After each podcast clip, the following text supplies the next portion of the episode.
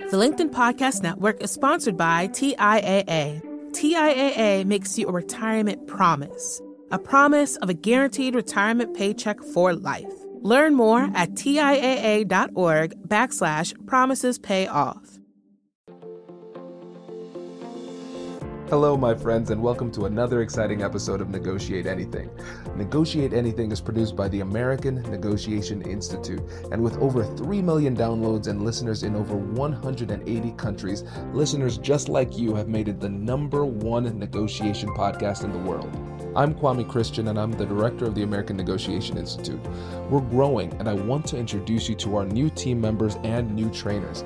This will give you new and diverse perspectives on negotiation and conflict resolution. And that's why Shane Martin, our head of sales and partnerships, is going to serve as co host of the show from time to time. We're excited to continue to provide you with the best content that will help to make your difficult conversations easier, both at work and at home. Lastly, our team conducts negotiation and conflict resolution trainings in the United States and abroad. Our trainings will give you the practical skills you need to resolve conflict, negotiate, lead, and persuade with confidence.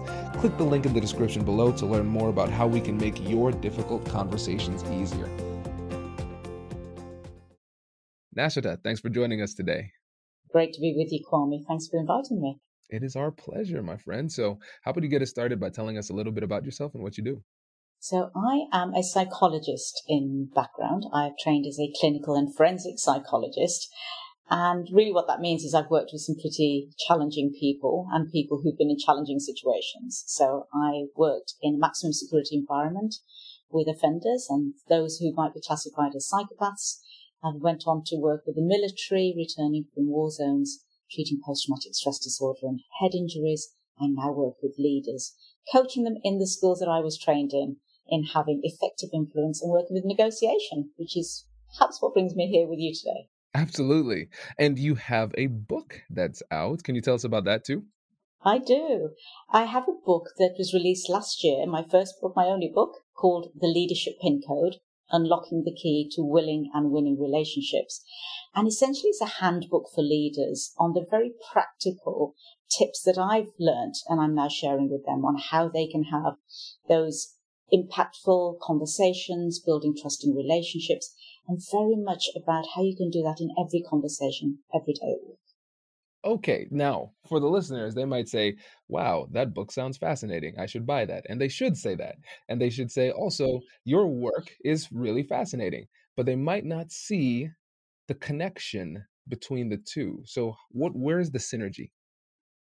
You know, the synergy is that a lot of the, the work that I had to do was building relationships with people who had very different experiences to my own and perhaps were resistant to change or were perhaps not very motivated to work with somebody like a psychologist on some of the challenges they were facing. So I was trained in skills around conversation, understanding how you can use body language to communicate and build relationships. And very much what I call the ABC of how we develop trusting relationships with other people. And what I've done in the book is I've shared that toolkit. So understanding your advanced preparation, that's the A, your body language, which is B, and C, the conversation you have. Those very basic skills that actually can make all the difference between working with somebody collaboratively and perhaps getting through those difficult conversations and conflicts that you might have. That's interesting. And I think one of the things that's most interesting to me um, coming from this field is that you put the C last, of course. Uh, that's how A, B, and C kind of relate to each other in, in general. Right. Uh, right. But especially when you're thinking about leadership, negotiation, persuasion, conflict resolution, a lot right. of people start with the conversation part, but you didn't start there. And I'm, I'm assuming there's some level of intentionality behind that too. It's very intentional, Kwame. And you will know this from negotiations that perhaps 80% if we want to put a figure on it, of your effectiveness in a negotiation is really about your advanced preparation. It's the research that you do on the people that you're going to meet with, that you want to negotiate with or have impact with, is what you know about their intentions and their interests, their motivations, their drivers. And so it's very intentional that I put the A, the advanced preparation, at the beginning, not just because it's A in the ABC, but because actually that is where most of your success comes from is in doing your homework, much as you would if you were going for an interview and you try and figure out who's going to be interviewing me, or if you're the interviewer, who is this candidate who's going to come in front of me? I need to know a little bit more about them. So for me, the ABC is intentional in its order and advanced preparation is much more important than actually the words that come out of your mouth. Research shows, doesn't it? And you would be familiar with this, that most of our impact is to do with how we speak, how we communicate, not so much the words that we speak. Right. And based on what you've seen with people in the professional world having difficult conversations when it comes to advanced preparation i think that's one of the things that people really struggle with.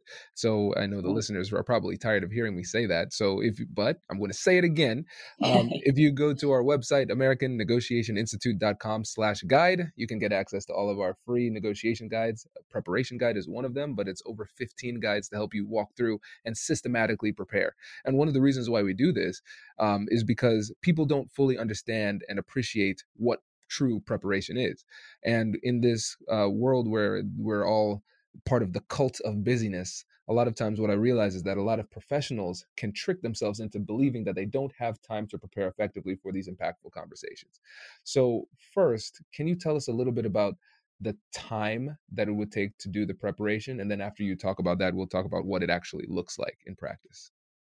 You know, it, it, it's one of those frustrating answers, isn't it? It depends. Sometimes you can do very little preparation. That's all that's needed. Maybe that's all you've got time for. Let's say you're walking along the corridor and you bump into somebody you've had a, you previously had a difficult conversation with and you know that you need to work with them again and it's an opportunity for you to either walk past them and ignore them or take on the opportunity for resetting that relationship and trying to create a connection with them. You don't have much time walking down the corridor to prepare what you want to say, but you do have some time.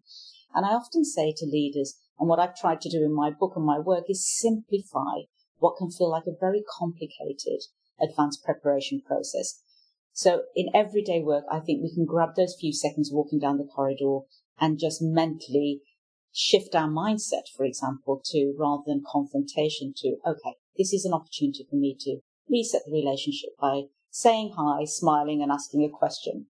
So that's a very short preparation. On the other hand, in very complex negotiations where we're making deals or we're talking about investments or we're mediating great big conflicts, then you would want to spend several weeks, even months, perhaps, in your advanced preparation, figuring out what the motivations and drivers of all the different parties are, so that when you get into that conversation, you can take care of those interests.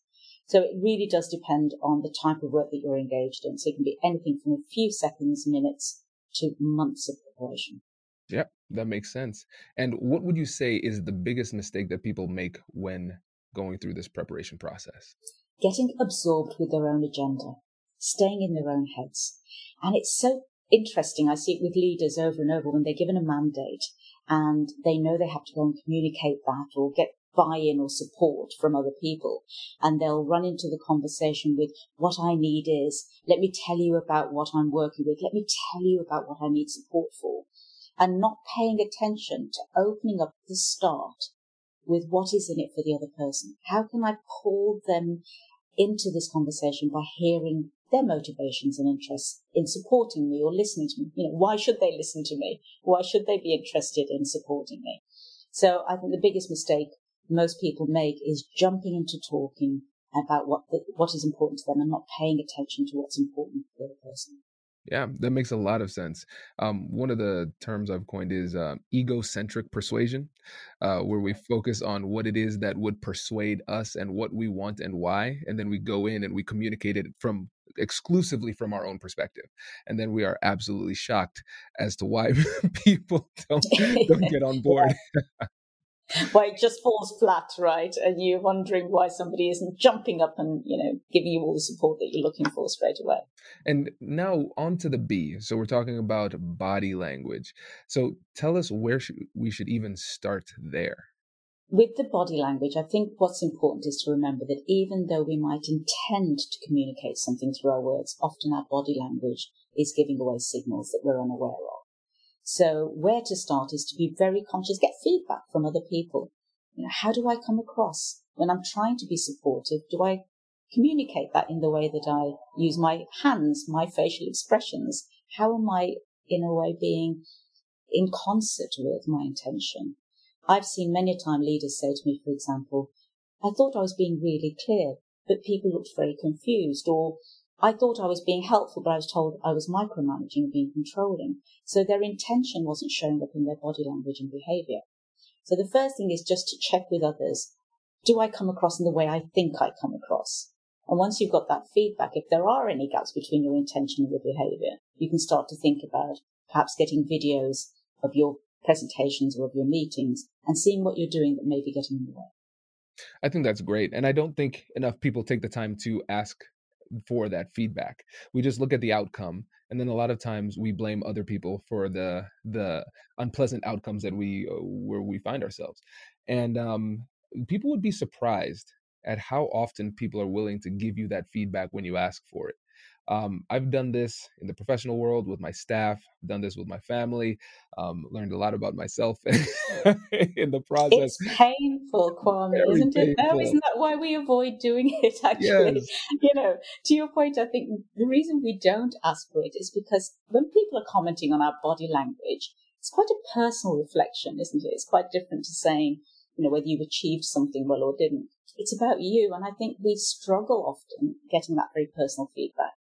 The other challenge is who do you ask for that? Your family may be kind or brutal, one way or the other, and perhaps not not filtered enough in giving giving you the information in a way that, that is easy for you to digest or accept.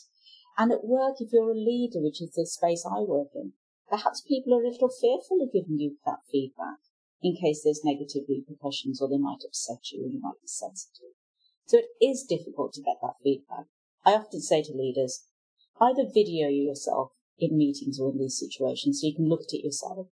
Or if you do have a trusted confidant like a coach or somebody else in the business who isn't directly reporting to you, but you trust their opinion, maybe ask them to give you some feedback. Does your company invest in professional development training? If you believe that your team would benefit from a negotiation workshop, all you need to do is go to our website, fill out the workshop request form, and then we'll set up a time to chat. These workshops are completely customizable and we've done them all around the country. Negotiation and conflict resolution skills are beneficial across all professions, but they're especially useful in procurement, purchasing, sales, sourcing, and contract management. Our calendar is filling up quickly, and we even have some workshops scheduled for next year. If you think you might want one, I'd suggest reaching out soon so you don't miss out. Check out the link in the description to learn more. And now, back to the show. The LinkedIn Podcast Network is sponsored by TIAA. In the last 100 years, we've seen financial markets swing, new currencies come and go, decades of savings lost in days, all showing that a retirement plan without a guarantee, quite simply, isn't enough. So, more than a retirement plan, TIAA makes you a retirement promise a promise of a guaranteed retirement paycheck for life, a promise that pays off. Learn more at TIAA.org backslash promises pay off. The LinkedIn Podcast Network is sponsored by HubSpot. More to dos, less time, and so many tools to keep track of. Doing business can be hard, but you don't need a miracle to hit your goals. You just need HubSpot. Their all in one customer platform can make growing your business infinitely easier. Imagine this higher quality leads, fast closing deals, wildly happy customers, and more benchmark breaking quarters. It's not a miracle, it's HubSpot. Visit HubSpot.com to get started today. That makes a lot of sense. And as you're asking people for this feedback, so let's uh, let's assume that the the people listening don't have access to a coach like this, and the only way they can get their feedback is by asking the people around them for feedback what can they do to make the people that they're talking to feel safe in providing that feedback freely without ramifications? It's a great question. I think you have to start with making sure that the people that you ask, first of all, there's no authority gap or power gap between you and them, because that will always be a bit of a challenge that you're asking people who perhaps will be concerned about the consequences for them in giving that feedback. So look for peers or look for people outside of your direct reporting line. That's the first thing. Secondly, when you do ask for feedback, let them know that you are open to it by setting the expectations and asking them to provide feedback on very concrete aspects. So rather than going into the conversation and just saying, I'd love some feedback on how I come across, people don't really know what kind of feedback you're looking for or how open you are to very specific feedback. So you might say, when I present, I'd love you to, if you would give me some feedback on whether I'm clear enough or how I use my hands or is there anything that I'm doing that is interfering with my message? So be very concrete in your ask and then be very quiet while they respond. The third piece of advice I give is if they do share feedback with you that you don't agree with or you don't like, accept it gracefully since you've asked for feedback and don't defend. It's very natural for us to go, yes, but what I was trying to do, I know you're saying I was waving my hands, but the reason I was doing it was, and we launch into this defensive explanation, having invited the feedback. And so I have to encourage leaders to, to say, thank you. I accept the feedback. I'll go away and reflect on it and do that. Go away and reflect on it and think about what truth there might be, even if you were feeling a little sensitive or defensive. Okay, so these are gems, and I really want us to dig into this because I think when people hear what you said, especially the last two things where you say, be quiet while they respond and accept the feedback without defense. I think people can logically understand that. They say, okay, got it, I'll be quiet. Okay, got it, I won't be defensive. They don't get it, okay, and they will be defensive, right? yes. So so when it comes to being quiet, this might seem silly, right? But humor me here. When you say be quiet, what does that mean? That means listening without talking, but attending to the information. So instead of what often happens when people go quiet is they start to have a conversation with themselves in their head, preparing the answer they're going to give. So they're not really listening to what's being said. They're listening to respond. They start to think about, ah, she's mentioned me waving my hands. I'm already getting annoyed about that and I'm going to prepare my response while she's still talking. So when I say be quiet, I literally mean don't speak, but pay attention to what is being said. And the only way you can truly test whether you've paid attention is to repeat back through summary what you've heard. So I'll often say to people, in order to be sure that you've been actively listening, there's only one way to, to show that. Can you summarize what was shared? If you can't summarize it, you weren't paying attention. So if you are being given feedback, test out that you've heard it and say to the person, for example, Kwame, if you were giving me feedback now on my body language, I'd listen, I'd stay quiet, and then I'd say, okay, let me see if I've understood you correctly.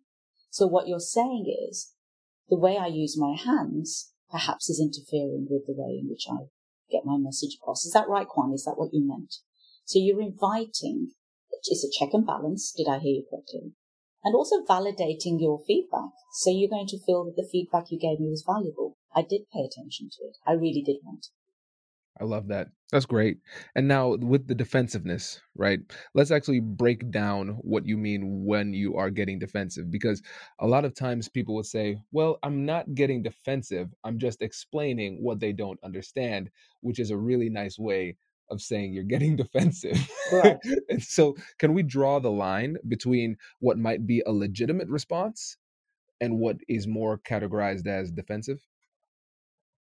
You know, it's it's a very subtle distinction based on emotion, I believe. So when we are defensive, we you can feel it in yourself. There's an emotion that's driving the urge to explain yourself. It might be irritation or annoyance or anger. And it comes from a place of, I'm feeling triggered and I want to explain my trigger rather than listening. And when we are not defensive, but explaining, it doesn't come in, a, in the same way from an emotional need to, to push that information onto the other person. So I would check in with myself and say, is there an emotion surging now? Can I feel an urge to respond that perhaps is about my emotional trigger rather than a factual explanation that will help the other person? You know what's really interesting about that too is that okay, we understand one can come from emotions more, and then the other one comes from just um, relaying facts.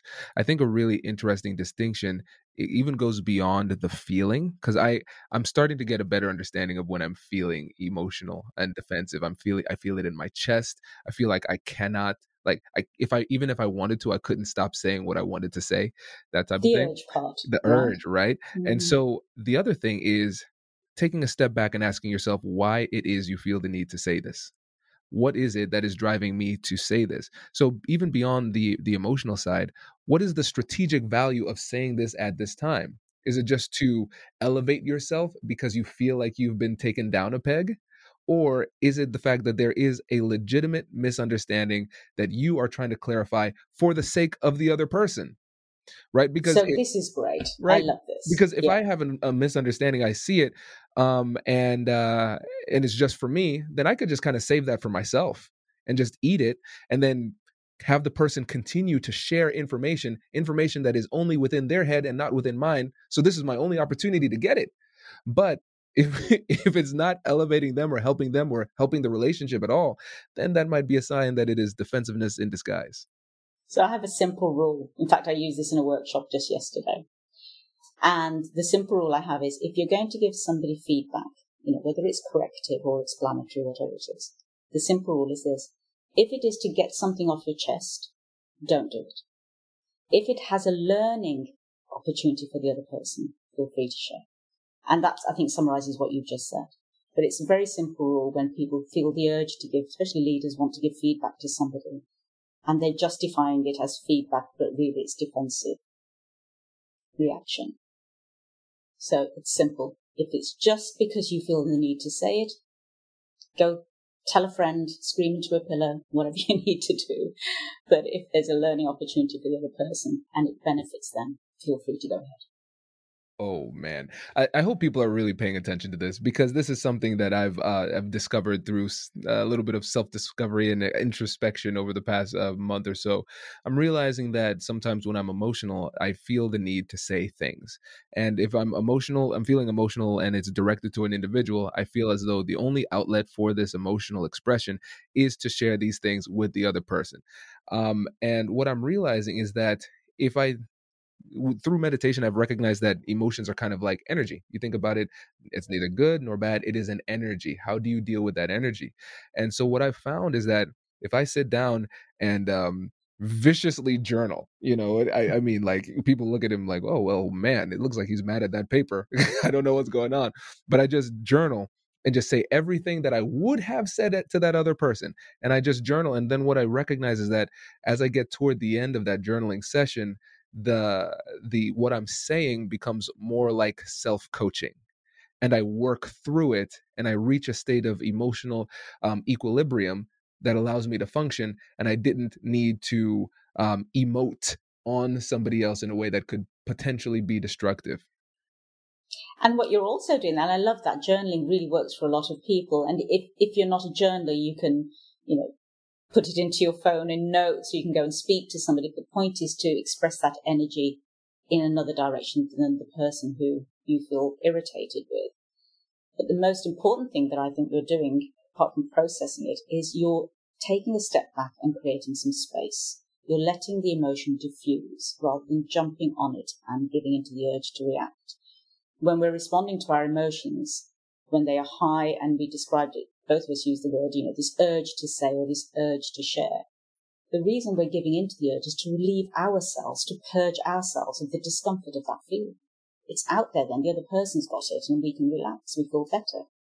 So resisting the urge just to feel better for ourselves at the cost of somebody else is what's really important here, especially in negotiations and in building relationships in the work environment if we just give in to our own urges to make ourselves feel better at the cost of the other person's feelings or emotions, then we're likely to in, damage these relationships. And in some cases, may be irreparable depending on how we react. Absolutely. Oh, this is great. This is great. This feels almost like a therapy session. I don't know. It was, maybe maybe it's like you have a background in psychology. I'm getting that vibe. well, you know, a lot of what I'm sharing probably is coming from my psychology background. I've worked with some pretty difficult people in difficult situations and had to think very carefully about choice of words, how I communicate. I was trained in these techniques as a forensic psychologist, you know, the importance of how you frame what you say in case you get a reaction. I was working in some cases with people who had potential for violence. I could trigger that reaction in them if I was you know, clumsy or, or not careful really about how I expressed myself to get the information I needed. So I think you're right. You're probably feeling a little bit of my psychological toolkit coming through now. I love it. I told you before. I'm I'm a psychology nerd too. I I just happen to be a lawyer, but I like the psych degree a lot more. I really do. Um, and now, what's really really interesting about this, Nashita, is the fact that we've talked about preparation in depth. We've talked about body language in depth. We've talked about how to give and receive feedback. Um, but we haven't really explicitly d- done a deep dive into the C, which is conversation, which again, right. which is what most people would figure we would spend the majority of our time on. And so I think what would be interesting is to spend our time, or remaining time, focusing on some of the counterintuitive discoveries that you found with working with psychopaths and working with right. leaders. So when it is when it comes down to how to effectively have the conversations, what kind of comes to mind when you think about the outside of the box counterintuitive discoveries that you found? One of the counterintuitive discoveries I found was never to ask the question why of a person. And it's interesting because when things go wrong, and particularly in a work environment, we have a tendency to, to want to ask that straight away. Well, you know, why did you, why were you late? Why did you not deliver on time? Why were you thinking that? And that simple question of starting with why can create such a defensive reaction in other people because it feels very personal and blaming. You know, if I was to say to you, for example, Kwame, well, you know, why are you asking me that question? It's, it, it suddenly feels quite attacking, doesn't it? It's like, oh, okay, it's about me and she's annoyed with me. So one of the counterintuitive trainings really that I was uh, exposed to was how can you ask why without asking why? How can you get, use questions and steer the conversation so that you get data? Because essentially, when we ask why, we're looking for data. We want explanations. We want information so that we can better understand what's happened. And how can we use open questions to get data? And actually, the more curious we are, and simple curiosity, Kwame, can make an enormous difference to how we phrase our questions and how we invite people to join us in that sharing of information. So instead of saying, well, why, why did you ask me that question? I'll say, so tell me more about what you were thinking when you asked me the question. Why don't you bring me into your you know, mindset or experiences? How did that happen? When did it start? What was your first thought about? And when you start to open up for those, what I call the W questions, who, what, where, when, or how, the H, then you don't need why. Why is a uh, is absent really in, in, in that toolkit. So you can get so much more information if you use the who, what, where, when, how type questions and used effectively. And we don't have time to go into how you may set up an entire conversation and steer it using those. But between asking questions, effective use of silence, the summarizing we talked about earlier, and indeed mirroring what people say, which you know is very important in negotiations, you can have a very enriched conversation with somebody else, even when it's a difficult conversation, because you're avoiding blaming and you're inviting the other person to join you in this curious exploration of the data that uh, you both want to know more about. That is a great point, and I tell you, when when I discovered the the dangers of asking why, um, and I started to look back on some of my other conversations, I see, oh, okay, now I understand why they got defensive. Now I understand why I didn't get as much information and why they might have responded with hostility. It's just the way that we ask the question. Even if your tone is in the right spot, um, people hear that word why and then they tend to get defensive. And so you're you're absolutely right. You can make them feel safe and still get the better, the good or better quality, um, as good of or better quality of information by using other question alternatives. So I appreciate that. And before you go, I want again to let you give uh, to give you an opportunity to let listeners know about your business, the book, and how they can get in touch with you. Oh, thank you, Kwame. I've enjoyed our conversation. And it's one of those conversations that when you're with, you know, another psychology and legal nerd, and, you know, I, I love um, the, your legal background and think in another life I might have pursued a similar career. It's always easy to carry on talking. So I appreciate the time you've given me today. So I work now with leaders and you can find me on my website, which is progressingminds.com. So if there are leaders out there who would be interested in learning these kinds of techniques, they can find me there. And I'm very active on LinkedIn. So it's very easy. If you send me a personal message, I'm pretty good at getting back to people most of the time. And my book is available. The Leadership Pin Code is available on Amazon and uh, Barnes and Noble, and most online stores. So you can also find me there. Fantastic. Thank you so much for joining us. We really appreciate it. Likewise, Kwame. Great to see you today.